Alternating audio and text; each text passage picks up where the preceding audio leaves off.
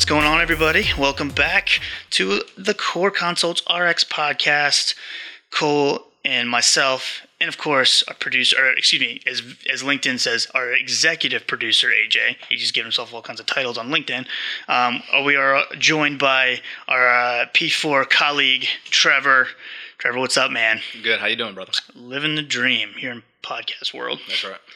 Trevor's uh, on rotation with me, so like always, I was um, I, I suggested Strongly suggested. if you want to not see me again next month, you come on, on the show. No, I'm just kidding. No, he he was. I gave him the option. He said he wanted to do it. So happy to have you, man. Absolutely. Good to be here. So fourth year, you got what four months left? Yeah. Amazing cut. How was how was uh, that feeling? It's feeling great. Uh, Yeah. Like the light at the end of the tunnel is getting a lot larger. What uh, what do you have left rotation wise? Uh, I've got a couple am cares, kind of like what we're doing. Um, is it doing diabetes or anticoag or anything you know in particular? I think it's hypertension and diabetes mostly. Um, might do some anti-coag like warfarin if they still prescribe that. Uh, I've got some they? am cares. Uh, let's see what else. The last one I think I have is an acute care. That's like internal med um, on a floor in a hospital Oh, uh, pretty- back in the upstate. So Well, that's good. At least at least you go out with a really easy one. yeah, it'll be fun. I mean, Not See, personally. I think I took my last month off. I did too. Maybe. No, I Of course, there was a reason. It was to study for the Naplex. Yeah, well, and plus back then, I don't know if they still do this, but back then you could take the Naplex early. I think they stopped that. It Maybe was. It was like it would change year to year. Okay. And um, my year, no, they would not let you take it early. so. I, I took mine. I think either April 30th or May 1st. Really? So then I got yeah, I got licensed already, and I'm like, well, I'm not going to graduation. That's a five hour graduation. That's preposterous. Right. And so then they were like, well. But you have to go, and I was like, "Yeah, this piece of paper here says I don't have to because I have to be at work." and so, yeah, skip graduation. Nice. I did not skip graduation, but uh, I was one of the first ones to take it. I think second. Yeah, yeah, it's good. Uh, there's a real gamble with that because while it could be cool, I say that anybody in my class who could verify that I didn't do it second, I'm going to take that back because I don't know. But I was one of the earlier ones to do it. I think you did. I don't fine. want them sitting there like I was second, you were third or something. Nobody bully Cole, please. That's very rude. Also, speaking of bullying, if my if I, my voice sounds really low quality compared to theirs, It's because, I have the lesser mic today. we gave him the crappy mic today. we're we're in a transition period where we're getting rid of this garbage equipment that we had, and we're getting much better so upgrades. really, I sound as crisp and clean as I always have. Right. Y'all just We just sound even more better crisp. than you Hopefully, we haven't listened to this either, just like last episode. So it may sound crappy. And did we actually even listen to? Mhm. You Oh, I did. Of course, Okay. dude. I, you know, I always go back and listen to Oh, yeah, listen to every word. thing, so you can edit out anything that's a problem. I ended all the ums. Just kidding. I'm doing any of Take that. out any pauses. I barely even I barely even hit the upload button. you know, I did used to listen at least to part of every episode, but that was a long time. yeah, I just get too mad at myself. I'm like, you Yeah, moron. I think I sound dumb. hey, why don't you say why don't you say some more dumb stuff? People Yeah. are really listening, interested in what you have. That's what I, I just criticize myself the whole time. yeah, I can remember all the dumb stuff I say, so I definitely don't need to go back and hear it again. Trevor, one time uh, Cole said that like uh, something like 130 billion people died from uh, the the flu or something from It, was the it wasn't that. Spanish- That sounds accurate, flu- yeah. Pan, Spanish flu. No, actually, it was the swine flu. Yeah, Because the Spanish flu did kill, like, I'm not going to say a number because I'm going to get that wrong too. we've But a not lot looked at that number. But it was the swine flu that I overstated. yeah, that was pretty. That's okay. Next episode, he's like, okay, I may have said a somewhat false Just divide what I said by 100, and that's what By a- actually happened. by a logarithmic. All right, so today we're doing things a little bit uh, different instead of having like a, a set, you know, I guess topic, if you will, disease state to cover. Um, we are going to look at the Antler trial, um, which is basically uh, maintenance or discontinuation of antidepressants in primary care. So this was an article that was published in New England Journal of Medicine in September, and uh, basically kind of gives us some more insights when we're thinking about if a patient has basically reached remission from their depression symptoms, um, they're no longer, you know, on paper clinically depressed, they're no longer having symptoms, and uh, you know, do we need to continue their their therapy, um, especially if they have a prior history of, of relapses, or can we go ahead and titrate them off and have them come off the medication? That's been kind of a debate And Yeah, yeah. I think this trial is important because, in general, um, the as far as what how, how long we're going to treat somebody with their first bout of depression, might treat them for eight months to a year. If they're in remission, we could look at tapering off, and then after they're probably after they've relapsed twice, so maybe after they hit their third episode, is usually when we think, okay, this person's going to be on these meds forever. Turns out there's not a whole lot of like long term data on that. Um, the it, it's been short term studies that seem like uh, if you start to discontinue, then patients relapse and that sort of thing. So this is more of a longer term trial, which it has its issues, but we'll talk through that. Um, but it's specifically looking at patients who have had at least two depressive episodes. Um, but the vast majority, I think about 95%, actually had three prior depressive episodes. And they're looking at uh, discontinuing their antidepressant therapy if they are stable. Yeah. What Mhm. happens there. So I think it's important. Yeah. So, and plus, we also had a request on the website, which I think actually I haven't seen, had a chance to look at it yet, but I think AJ revamped for us today. So, thank Oh, you, yeah. AJ. Attaboy. Um, I need to but take look at it. yeah, but um, we had a request on that asking for the um, us- when are you guys going to review the antler trial? So I was like, Oh. "Psh, right Yeah, now, like we're waiting watch, on, baby. Yeah, watch no. this. What's true, three months behind is way behind for us. That is true. That but- being said, somebody had to physically carry this from all the way across the pond to America. You know, so I'm sure Yeah. it took like three months. oh my gosh, the Pony Express is So this was uh this was a UK trial. Yeah. In New England Journal of Medicine. Um, do we have a lot of listeners in uh, the UK? uh yeah we have about a thousand. Okay, so I probably shouldn't make fun of people from the Yeah. UK. So guys, if you're in the UK right now, know that Cole was making fun of you, not me. I'm so gonna do. I'm gonna. the guy with the crappy microphone Just, fun. I'm gonna apologize in advance. Yeah, I'll thank thank you. It's better now you've apologized. now we can start to rebuild. so we'll we'll you, we're going to talk through some background information. Use this as an opportunity to kind of like refresh on uh, just some characteristics of some of our common SSRIs and um, you know maybe a couple other miscellaneous meds. But um, we'll kind of go into that, and also going to touch on a couple. Um, serotonin receptors as well, just because uh, Trevor and I have been looking at some of that stuff this month. Um, so kind of touch on that briefly, and then we'll jump through this trial real quick. Um, so I guess you know SSRIs we're all very familiar with. Obviously, they're inhibiting the reuptake of serotonin um, into the presynaptic neuron, um, and you know that allows more serotonin in the system, and it also allows for serotonin to interact with other um, you know postsynaptic um, receptors, and, they can have all kinds of various uh, effects as well as adverse effects um, on, on the patient, and, and really can um, potentially complicate things um, or make things better depending on comorbidities. But uh, some of the real common ones are fluoxetine, sertraline, paroxetine, citalopram, escitalopram, and then one that's used pretty much exclusively in OCD patients is um, the fluvoxamine, but it is still considered an SSRI. Um, and you'll see that uh, three of those have been, were used in the antler trial anyway, so that's why we are kind of touching through these. Um, when it comes to you know uh, the box warning that's associated with pretty much anything that's dealing with some sort of uh, depression or anxiety or um, some other type of um, psychic condition um, they typically have a box warning that talks about a potential increased risk of suicidal um, thinking or behavior um, and that can be children adolescents adults. Uh, it's it's something that it's a hard kind of concept to get around because obviously we why would we want to give a medication to a depressed person that could potentially worsen the depression or cause suicidal ideation it's not that the problem is with that is if somebody were to you know start having suicidal ideation or, or especially behavior it's it's hard to directly say that there was the medication that caused it or didn't cause it. Um, and so, because there's been you know some correlation and whatnot, they put that warning on there just to make sure that you're monitoring for you know worsening of, of, of symptoms and um, hopefully the patient has a support system that uh, is kind of keeping an eye on them. Right. It's a chicken or egg thing. Did the Yeah. medication called it cause it, or were they um, predisposed to suicidal ideation? But when you're messing with neurotransmitters, I mean, Yeah. For sure. possible, right? Absolutely. Um, and then, you know, some common adverse effects, uh, the things you typically will hear people complain about, the GI complaints. Um, sometimes you'll experience some dry mouth, um, maybe some weakness or even tremor. Uh, sexual dysfunction is the biggest one I personally hear patients complain about. Um, and then some agents, like so citalopram and uh, escitalopram specifically, um, you do have to be aware of the, the dosing um, because if you go over the max dose, you can greatly increase the risk of QTC prolongation. Um, fluoxetine um, has a tendency to, in some patients, cause a little bit of insomnia, um, whereas paroxetine has kind of the opposite. It's the most uh, thought to be the most sedating out of the SSRIs. It's also the one we like the least. Um, I'm going to speak for the group on that, but um, you know the uh, it was even funny because the antler trial even was like we didn't include paroxetine because it uh, kind of sucks. And another thing they didn't include was Lexapro. So you mentioned that it causes escitalopram. Mentioned it causes QTC prolongation, but it should be significantly less, Less. than citalopram, Yeah. right? I, well, we'll talk about it when we get to the trial, but I Yeah. thought that was interesting.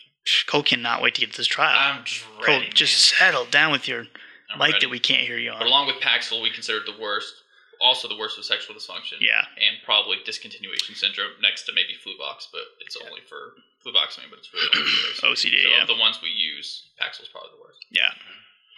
Um, Cole, you want to go through like some of the medications that can increase the risk of serotonin syndrome, at least Yeah. in theory? Yeah, so pretty much. Um, so SSRIs, you're always going to hear serotonin syndrome as a concern. So what is serotonin syndrome? Basically, excess serotonin that can cause um, flu-like symptoms, ataxia, um, can be very dangerous. Um, how common is it? Not very common. Um, any drug that increases serotonin, you'll being used along with an SSRI, you'll see the warning for serotonin syndrome. Um, in general, I mean, I personally don't think it's that much of a concern, especially if it's just a single drug. Once you hit the three drug realm, you probably want to be aware of it, uh, but especially in patients who have a history of it, would obviously be a concern. Um, but it's something that's big, bad, and scary that you hear about a lot, but I just don't think is very common at all. Yeah. But yeah, any any SNRI, um, trazodone, anything that affects serotonin, um, Tricyclics, tricyclics, uh, even like triptans, triptans, and yeah. um, dextromethorphan. mhm, You get some yep. cough medicine. Yeah, and I would say the only one that I personally like, like you were saying, unless there's like multiple drugs on the patient's profile, the only one I obviously catches my eye immediately, which you almost never run into um, nowadays, is the MAOIs. Um, obviously, that's going to be a much bigger washout period and all that. But other than that, I mean, I typically, like you say, Cole, kind of just, eh, it's probably not. Yeah, MAOIs, especially considering they're contraindicated with SSRIs, Yeah. have to have the washout period and all that stuff. Yes, those Yeah. are the ones that would be more concerning. So yeah, don't don't freak out if you see a major drug interaction with that one of those. It's probably not that clinically relevant. Just kind of keep an eye on I it. kind of think about I kind of think about QTC prolongation the same way a lot of the times. Mhm. Though we have a way to screen for it, and that's a baseline EKG, which is recommended with citalopram. And I would say any drug that prolongs the QTC with a patient who has a history of arrhythmia or something like that, good idea to get a, a baseline EKG, Yeah. especially if they're older or increased risk for something like that. And if you have any concern, just get Or- a baseline and you can see if they're already prolonged or what it is, and then you can follow up on that. Yeah, or or if you just happen to, if you're getting you know CMP and some other electrolyte values and realize their um, magnesium is low, Mhm. that also could put them at risk for torsades, obviously. So Which is the one that we're concerned Yeah. about with the QTC.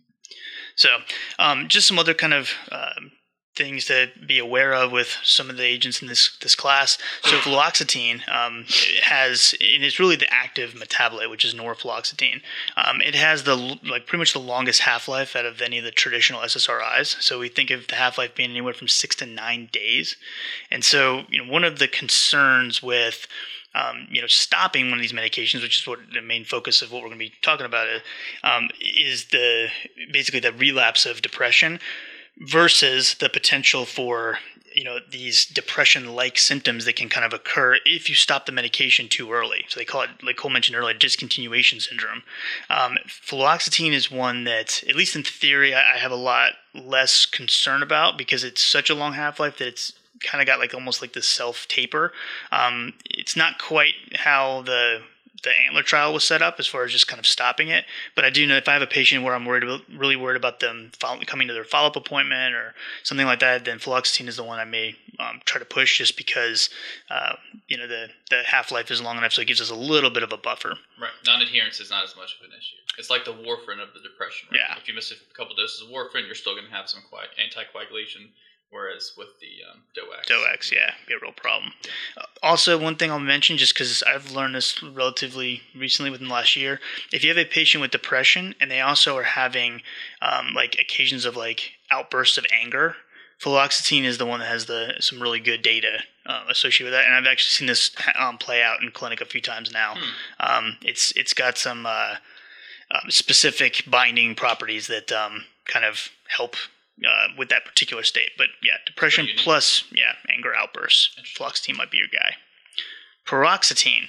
Speaking of half lives, its half life's only 21 hours. Yep. So for most of us, there's 24 hours in a day. So for three of those days, you're already starting towards the process of having this you know drug start to leave your system. Um, so it's one of those things that uh, it, it tends, if you look across the board, um, you know, in certain meta analyses and things like that, it tends to be the one that some people kind of question its true efficacy, um, comp- especially compared to the other agents in that class.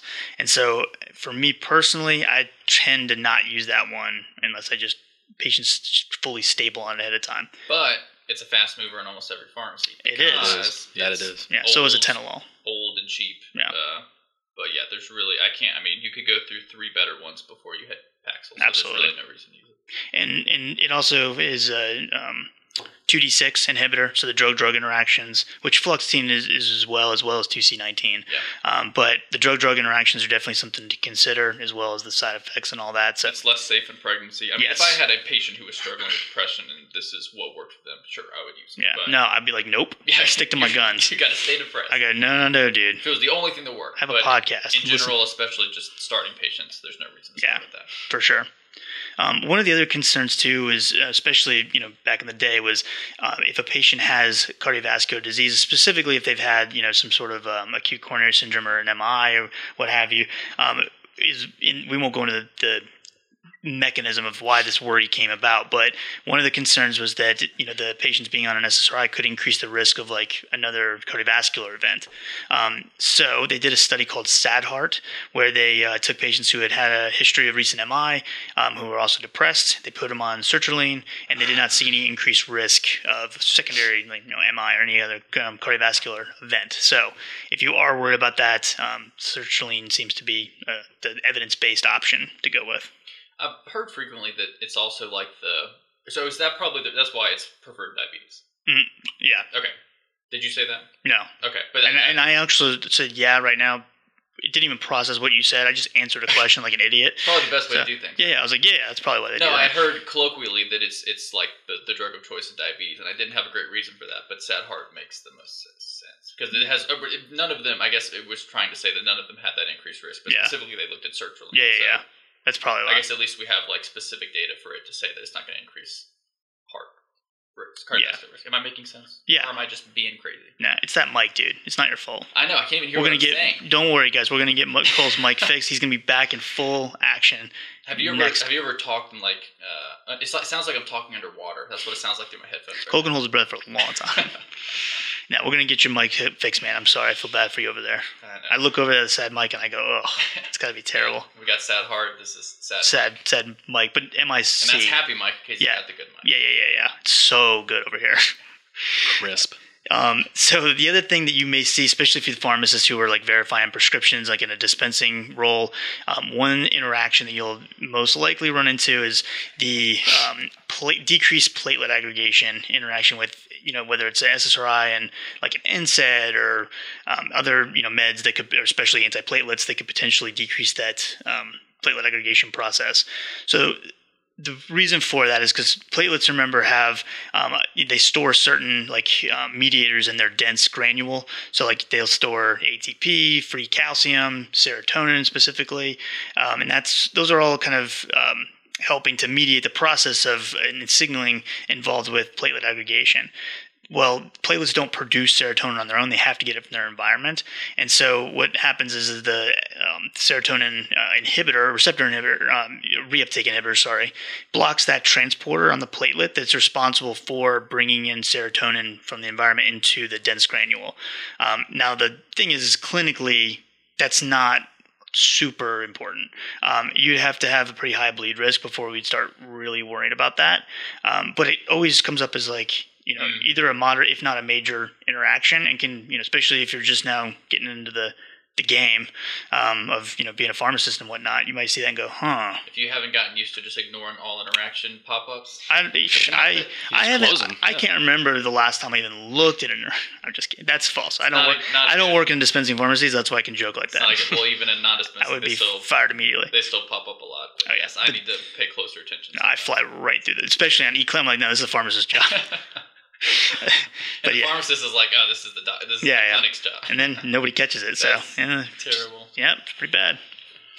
Um, so the last couple meds, I don't know if Cole, if you want to, if you want to take these or uh, whatever, but uh, I will say this little quick story. Um, so when I was first teaching at the PA school, I, I was kind of coming up with these slides, and you know when uh, or Viibryd, and then um, vortioxetine or uh, Trintellix were kind of you know first getting talked about.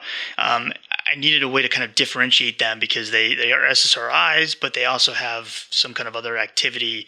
Um, you know, like in, for example, vilazodone has is a partial agonist at um, 5-HT1A, um, which uh, we'll talk a little bit more in detail in a minute. But if you um, are trying to help a patient with depression, you want to have um, agonist activity at 5-HT1A and then antagonism at 5-HT2A. So that's the ticket.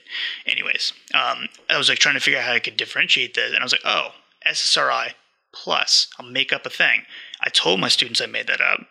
So one of my PA students, who I, like, I won't say his name because I like him a lot. He's obviously been a PA for a while now.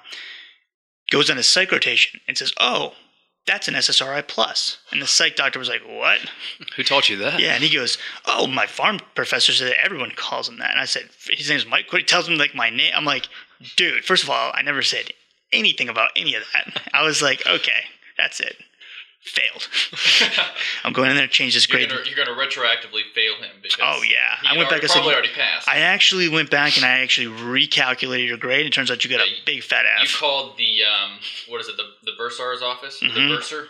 You know, Yeah. I've, I've been corrected many times. I can't recall how to say it. And It's an changed it on his transcript. Yeah, I did. I said I need. To, I need. I got twenty bucks right here that You says didn't you do. You do an inside job for me. Yeah, you you just need an asterisk hmm above the plus sign, Right. And then you know at the bottom of the slide it says uh, Not real. Yeah. Listen to the words coming out of my face when I talk. Mike's Mike's vernacular. Yeah. See trash in previous slides. Yeah. Exactly. Yeah. Thank you, Cole. So you get it. Yes. So Viibryd. So yeah, like you said, SSRI plus 5-HT1A partial agonist. So it does have a box warning for increased suicidal thinking, like um, all the rest of them. But otherwise, it's pretty much going to be tolerated the same way, um, as far as having stomach upset and possible sexual dysfunctions and that sort of thing. But Trintellix, vortioxetine, previously Brintellix, they decided to confuse everybody by switching. Yeah. Thanks, Brentilla. Uh, what do you think that was? Marketing? Because of Brentilla, they were worried about getting uh, Oh. interactions. Br- not Brentilla. I'm an idiot. Berlenta. Berlinta. The anti-platelet. Yeah. Right. So they were worried about those getting confused. They Like a- they changed the name. Like, a, look like, sound alike? yeah. Wow. hmm I remember this doctor that came in, uh, physician, came into the pharmacy when that first happened. He was like, "Why'd they change the name of the med?" I said, "Oh, I think they were worried about, um, you know, uh, you could tell this guy was just in a stellar mood. He's still in his scrubs. He's totally irritated about whatever happened in his day." And I said, "Oh, they, you know, they're worried about lookalike, sign like blah blah blah." And getting, he goes, "Pfft." he goes, "I mean, how stupid can pharmacy be?" I was like, "Oh man, thank you. Have a good day, sir. Yeah, I hope your rest of your day goes super swell." um, that is very interesting. Yeah, he's very angry I did not know that. But that guy or the. Uh, yeah, yeah, I know that guy. Yeah, he's yeah, don't hang out with I him. I mean, I'm thinking if I'm, they, they're different companies, right? what? Like the makers are. No, I don't think. Oh, which oh, those two drugs? But between Trintellix. Oh, and, uh, I- I actually don't know, don't but know. I'm, if say if they're different, Mhm. which obviously this could be easily looked up, but I'm not going to right now. if only we had a website. I mean, that has to cost a lot of money to rebrand. Easy. I mean, I get that it's only one letter, and really all you have to do is shave off a little portion of the B on the bottom. But, it's true. Uh, and then you know add a little bit on the top. But Right. even still, that's got to be a lot of cash. I'd want to sue. You know. Man, maybe. You know that marketing department just went into panic mode when they saw that. Yeah. Oh, they said we had God. to totally rebrand, change all our labels. hmm No, Change the instead of commercials. Brintellix, we're going to be known as, wait for it, Trintellix. People are like, genius. I wonder if that's ever happened before. The brand name is just com- just. I'm sure. switched. And- but Really? I mean, Oh, I've never heard of it. I mean, I haven't either, but in the history of medicine, probably. Well, Maybe. uh, maybe. Anyways, Yeah. it's the same. It's We the spent same. 10 minutes on this. It's, it works the same way, but it does have an interaction with uh, 2d6. So if you're giving it with a strong 2d6 inhibitor, reduce the dose, but otherwise, um, it's just adding on a little bit of 5-HT1A activity to uh, help it out a little bit. And I will say too, as as far as the adverse effects, so there is still obviously the risk of sexual dysfunction.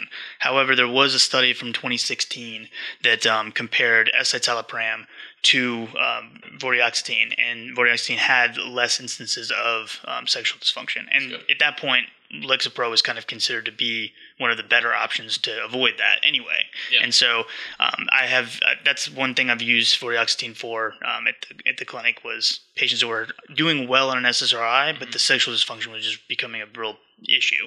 And so switching to vortioxetine, I had I've been, I've been involved with that three times, and two of them the sexual dysfunction went away. One of them guys like still still problem. He's so mad. I was like, okay, two for three, not bad. Well, Wellbutrin for you. Yeah, exactly. That's exactly what he got. All right. Um. So I, we'll uh, we'll kind of jump into um, some of these receptors real quick, just to touch on them, and we'll get to this trial. Um, but we mentioned 5-HT1A. So when you're thinking about you know what we would want to cause um, you know activity at, or um, we would want to block or be, you know be an a- antagonist at when it comes to depression specifically. Um, remember, 5-HT1A is where we would want to have agonist activity that that can basically help with mood and um, anxiety and all that. And then with 5-HT2A, that is where you're going to um, want to have antagonism because uh, that can basically be involved with almost like uh, certain aspects of like psychosis and things like that. Um, so, like for example, 5-HT um, 2A uh, for certain like psychedelics, like um, LSD or something like that, they can actually activate it. They work as an agonist at that uh, at that particular serotonin receptor, and that's where some of like the psychoactive effects um, can sort of come from. There's obviously other uh, factors at play, but that's one aspect of it. So when we're treating depression, we actually go the other way, um, where we're looking at having um, what they would refer to as like a silent antagonist, or even an inverse an inverse agonist. Um, and that's basically like not just stopping the process of experiencing you know that activity at 5-HT2A, but also just doing the opposite in effect um, physiologically. Um, and then so the other uh, kind of important um, 5-HT receptors to think about, 5-HT3 is the one we uh, think about when it comes to like vomiting or nausea. So it's like when we give Zofran, um, that's what it's blocking.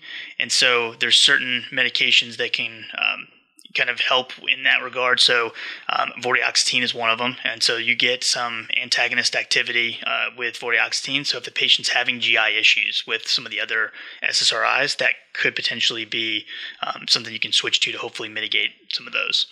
Um, and then one of the interesting kind of things to think about, uh, in my opinion, anyway, because I'm a dork, um, is the 5-HT2C. Trevor, what are we thinking about with 5-HT2C since you've heard me say it a thousand times this month? Uh, GI upset, And, uh, and, and what else? Feelings of.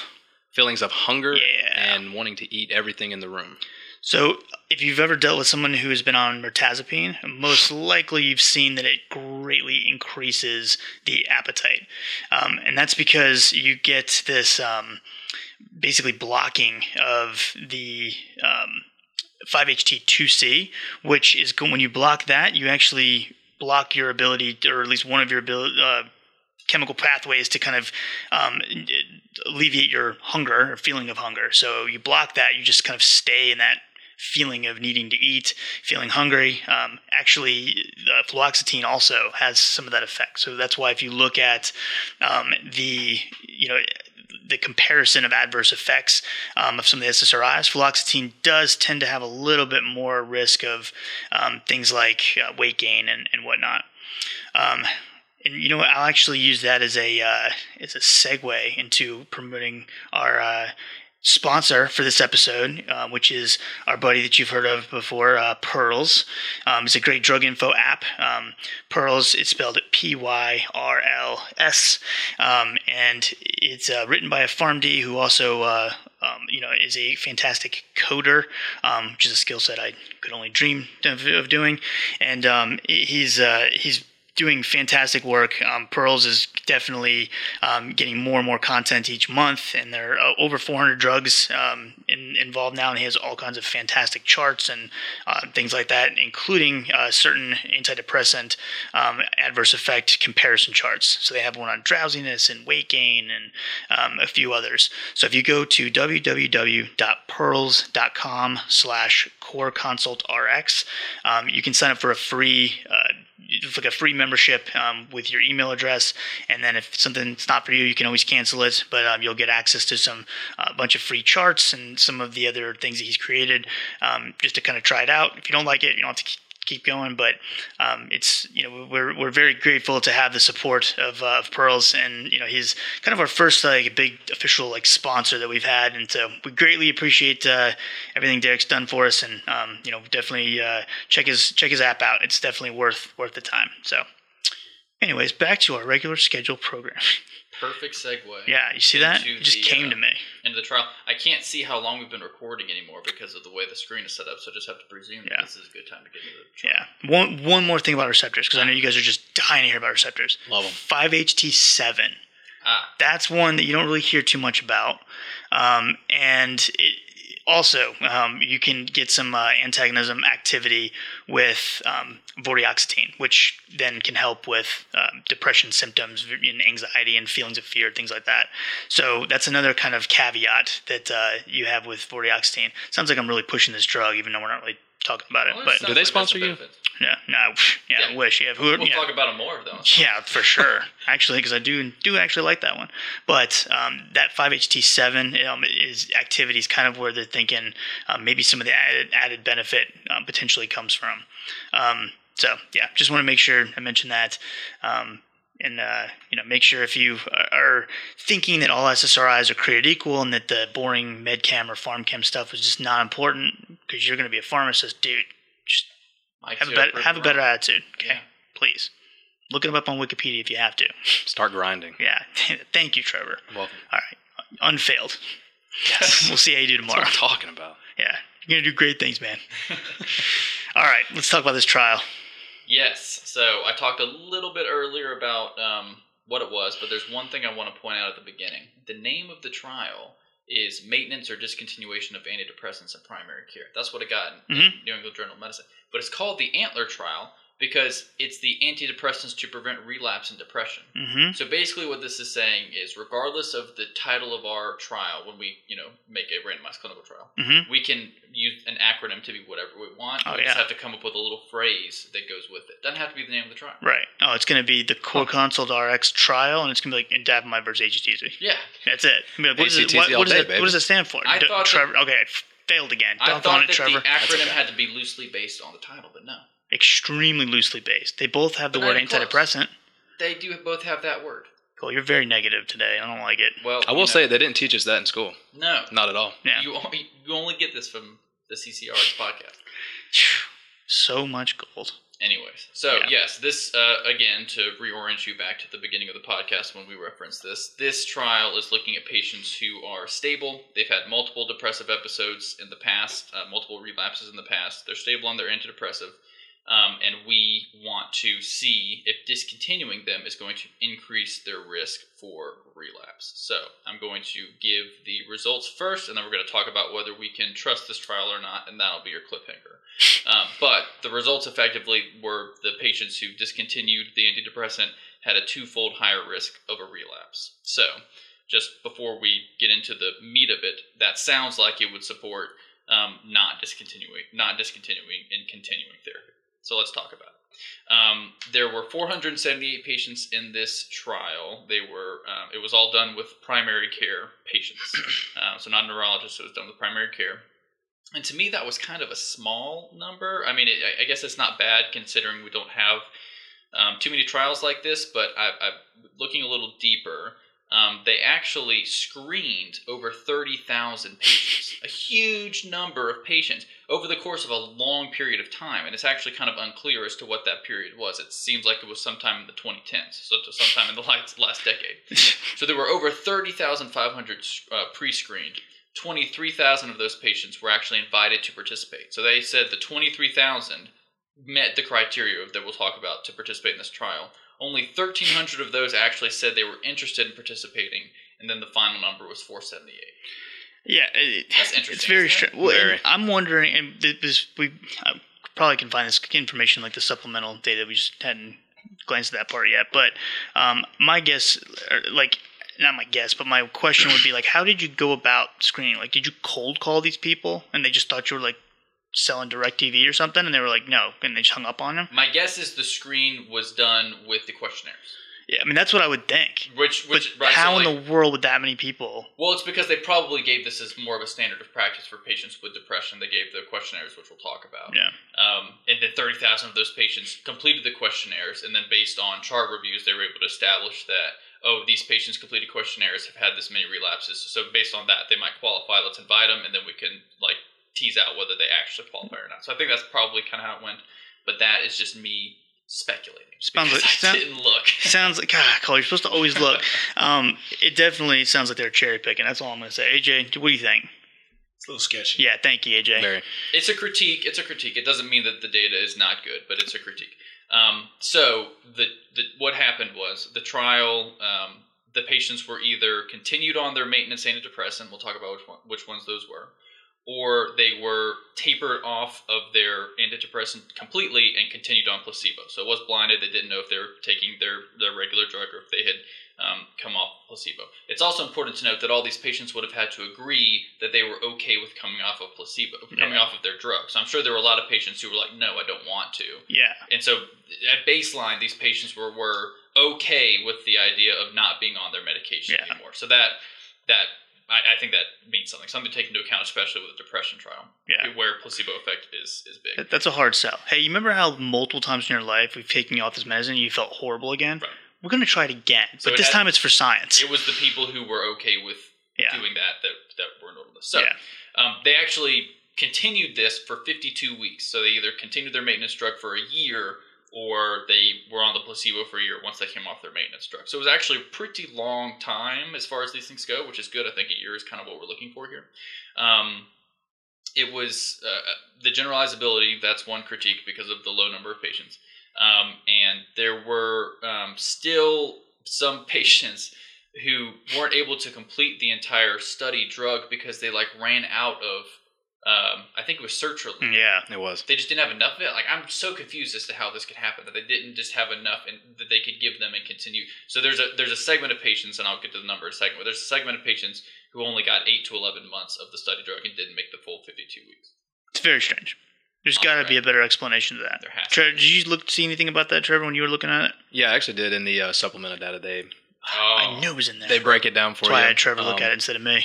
But they basically, I mean, they intended the 12 months, but due to a quote limited supply, um, one patient really uh, received 11 months, and then 18 patients received 10 months, um, and then finally two received eight months of the medications. Hmm. Um, and they claim in the supplemental data that the events did not differ by the uh, randomized groups. So they claim that these differences in the supply didn't really affect their overall data. I just can't imagine why you would. It was it was know. Zoloft, right?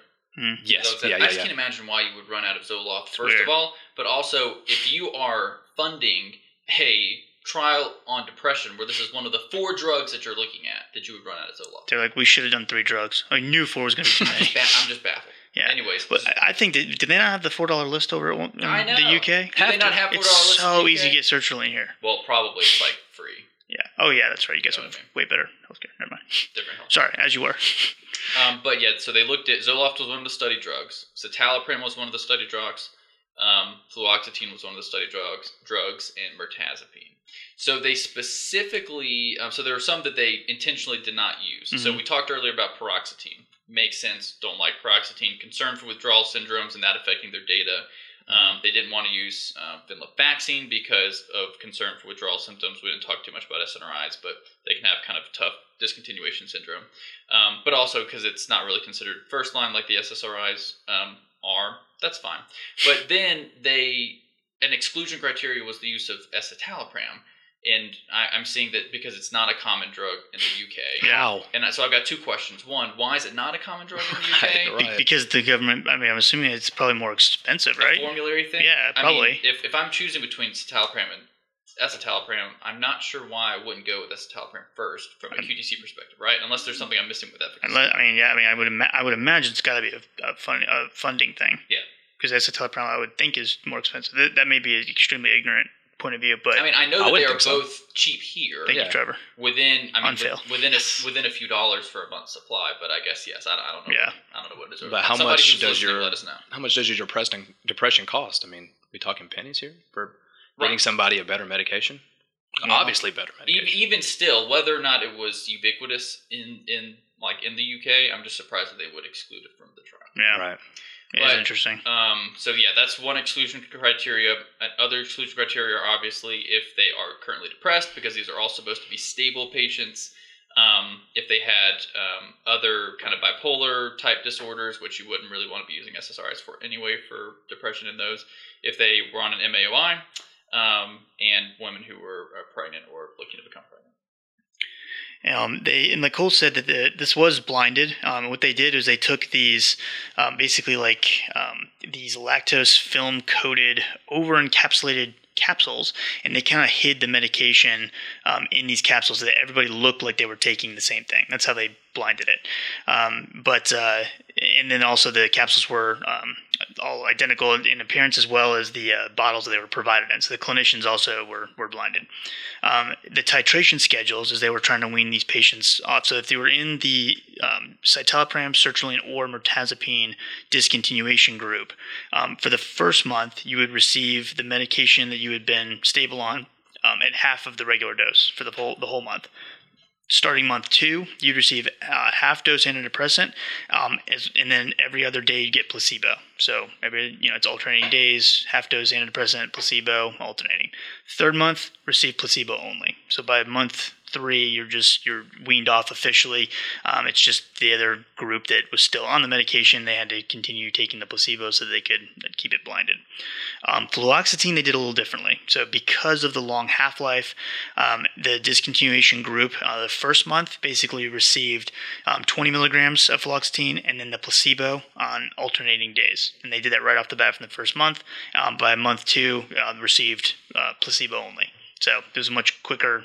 Uh, time period to get them off, or you know, by much quicker I mean exactly one month, and um, to get them off of the, uh, the the medication, so that they did it a little bit differently because of the half life. Um, so throw that out there. Another thing crazy with the fluoxetine, um, just like supply chain, uh, the 10 milligram capsules weren't available at the time of the enrollment. So um, the 20 milligrams and the placebos were on alternating days, and they weren't able to actually go down to the 10. Um, and just kind of begs the question: if you know you're going to do the trial, why do you not have a way to get a 10 milligram tablet or capsule for? Baffled. I'm wondering if like the, by the time they this is also probably a stupid comment, but I'm wondering by the time they actually like like really got into the thick of the study, if like that's right when like COVID started happening, everything got shut down. Might, It's very like possible. maybe. might. So one of our UK listeners, please educate us on what That's what possible happened. because this was released September 2021. Probably occurred around 2019. I Yeah. very well could have been something like that. Yeah, so if you listen in the UK, I we've got several of them, so please educate us and email AJ. He'll get right back to you. He's our executive producer. Um, some Do we need to other kind of baseline things. Um, so one critique is that it wasn't a very diverse study. Mhm. Uh, 71% were female, 93% Caucasian. Um, the scores that they used, which this isn't a critique, I'm just letting you know the scores that they used to kind of um, measure the depression but also anxiety were the PHQ-9, which I think is good, very, very commonly used. We're all familiar with the PHQ-2, where you'll ask if somebody has, you know, little or no interest in um, doing things or if they're feeling down or hopeless or depressed. There's also the GAD 7 that they used, which was more specific for anxiety. It's the general anxiety disorder score 7. Um, yeah, and so they had kind of baseline scores that people were were uh, tested on, and throughout the trial they reassessed. Yeah, and that's and that's where this can get really sticky. If you look at it from like the, you know, the I guess the overview, and you're just talking about depression.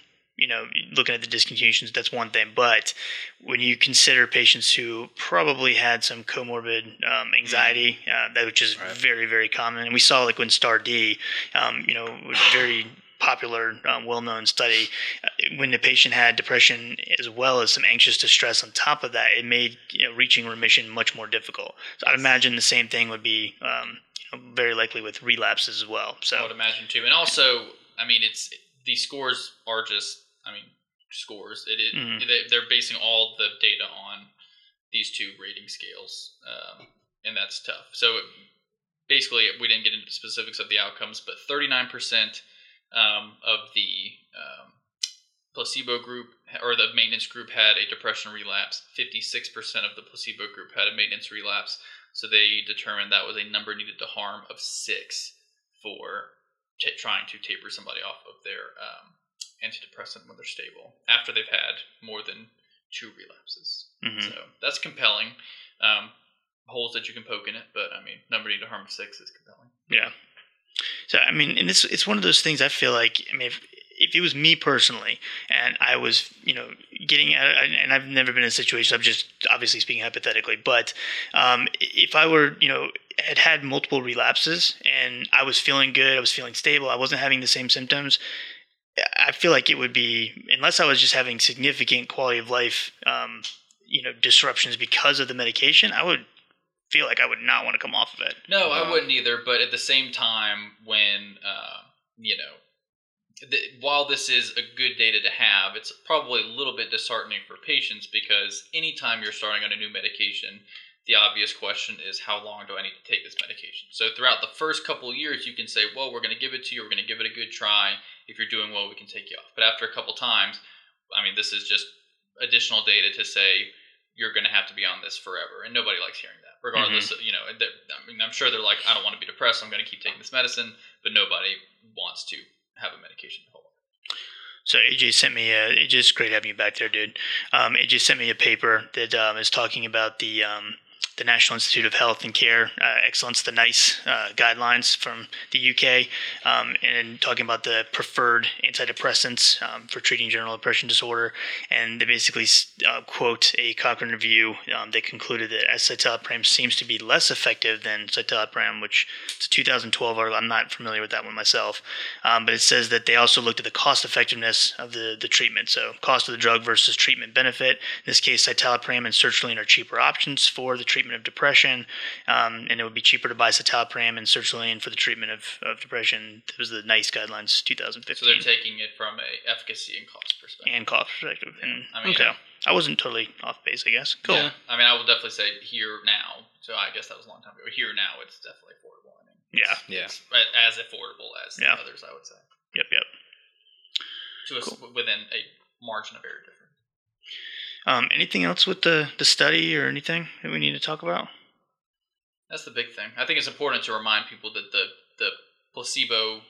Usually, you're looking for. Um, usually, when we're looking at in depression studies and we're looking at depression meds, we're looking at how effective is it when you're getting somebody on something. So this is a little bit different, but I think it's always important to note that the placebo effect can be very strong, um, one way or the other. In this case, for you know the negative, right? So these patients were stable; they continued on their maintenance therapy, and there was still a 39% relapse rate um, with the maintenance drug. Yeah, absolutely. Thinking that Yeah. they might have come off of their drug, right? So that, Yeah. was, that was almost the a placebo effect to the opposite. Nocebo. It's the is right nocebo effect, I suppose. So um, it- Yeah, that is it interesting. It plays an important role. in Yeah. depression is definitely something that needs to be considered. Absolutely.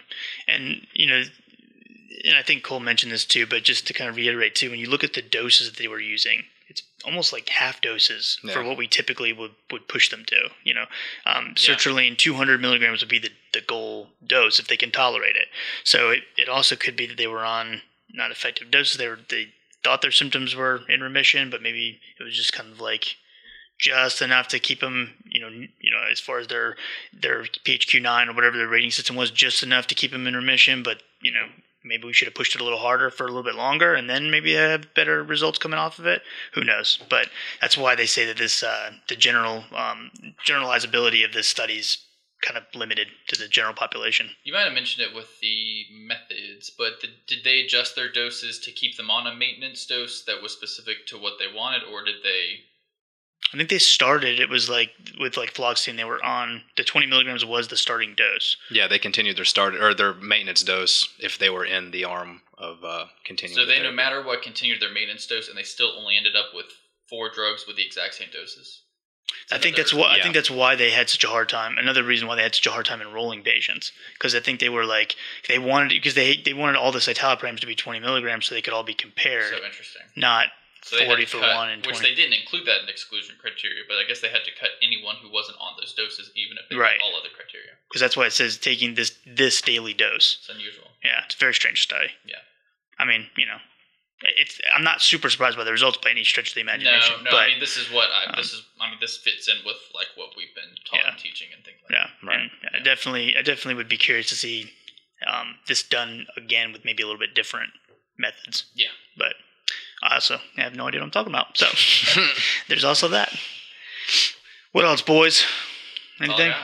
Not to be a Debbie Downer, but I just I think it's crazy how um, you know we're comparing the maintenance group and we still have a forty percent relapse rate.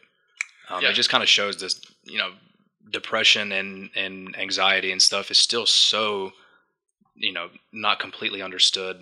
Uh, that we're doing these trials and finding that even though we continue these medications for patients, forty percent of them are still going to have some kind of relapse and depression. Um, it's, pretty interesting. That, I mean, that's a higher, that's an even higher rate than somebody who met, I mean, if, if for somebody who met remission at that point and had been stable for however long they had, I can't remember how long it was, maybe a year, um, that's still a bit higher rate for somebody who continues their maintenance drug. So I'm sure the dose has something to do with that and the thinking that, oh, maybe I'm coming Yeah. off of my drug. That, Yeah. That's the and thing. I think that's probably around a. that. I mean, because if you think how effective like cognitive behavioral therapy can be, even without medication, the opposite's also. I mean, if you're thought like you know you start getting the fear and anxiety of like, oh my gosh, am I starting to get my symptoms back and I'm not on my drug anymore? I mean, that's gotta not and be. And that's A, for people who agreed to enroll. Yeah. So they must have been at least somewhat gung ho about coming Yeah. off of their drug. So that's yeah. I don't know. I feel like that Um, definitely had to have played a factor.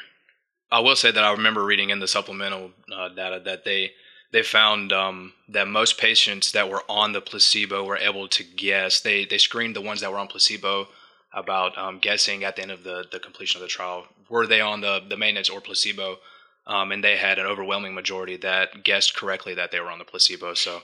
Huh. Um, It's like, well, I feel horrible, so Yeah. probably on the placebo. right, right. That's Very- interesting. That's very, that's very cool. I didn't realize they did stuff like that. yeah, supplemental data. It's so important. It's key. It's key, man. It's the- Yeah, good job, Trevor. that's what I'm here for, baby. So glad you you saved it at the end, dude. Thought for sure you were coming back to see me next month. Brought it all together. all right. So thank you guys for listening, um, and uh, I hope you guys are. Uh, you know, enjoying the uh, diff multiple camera angles and all that stuff. If you haven't seen the YouTube uh, version of our podcast, make sure you check that out. We're gonna hopefully next step uh, add some some live uh, action while we're doing that as well. Maybe take calls, things like that, as if someone's actually gonna take the time to call. Um, it's wishful thinking. That's fine. We'll get zero calls. AJ, tell your friends to call. And um, yeah, AJ will call from back there in the room. But um, yeah, thank you guys so much uh, for, for sticking with us, and especially while you know Cole's microphone's so so crappy today. But um, yeah, we really appreciate it. if you have any questions, comments, concerns, whatever. Make sure you send us an email, and we will do our absolute best to uh, to get um, in touch with you. Like I, we've been getting a lot of uh, messages lately, so I think I answered like 40 messages on LinkedIn the other day, and I was like, I was very proud of myself. And then I realized I had a whole bunch more in my email. I was like, never mind, I give up. It's like a C-list celebrity kind of number right there, right? Uh, well, I don't know about that. I- yeah, thank you. C plus. AJ, C plus maybe. C plus. No, I he's got say- a bad rep with the plus. What's We should what's below leave D? that. Is is there is there an E list celebrity where like six people know who you are because they live in your neighborhood? Um, but uh, yeah, no, sorry guys. Thank you so much for listening. Um, make sure you check out Pyrls um, and also you know Pearl Derek from Pyrls. Thank you. Thank you so much for sponsoring the podcast. We really appreciate the support. Make sure you check out our Patreon. Um, if you want to get into contact with us with via text message, um, text 415-943-6116. And we'll see you guys in the next episode. Have a great one.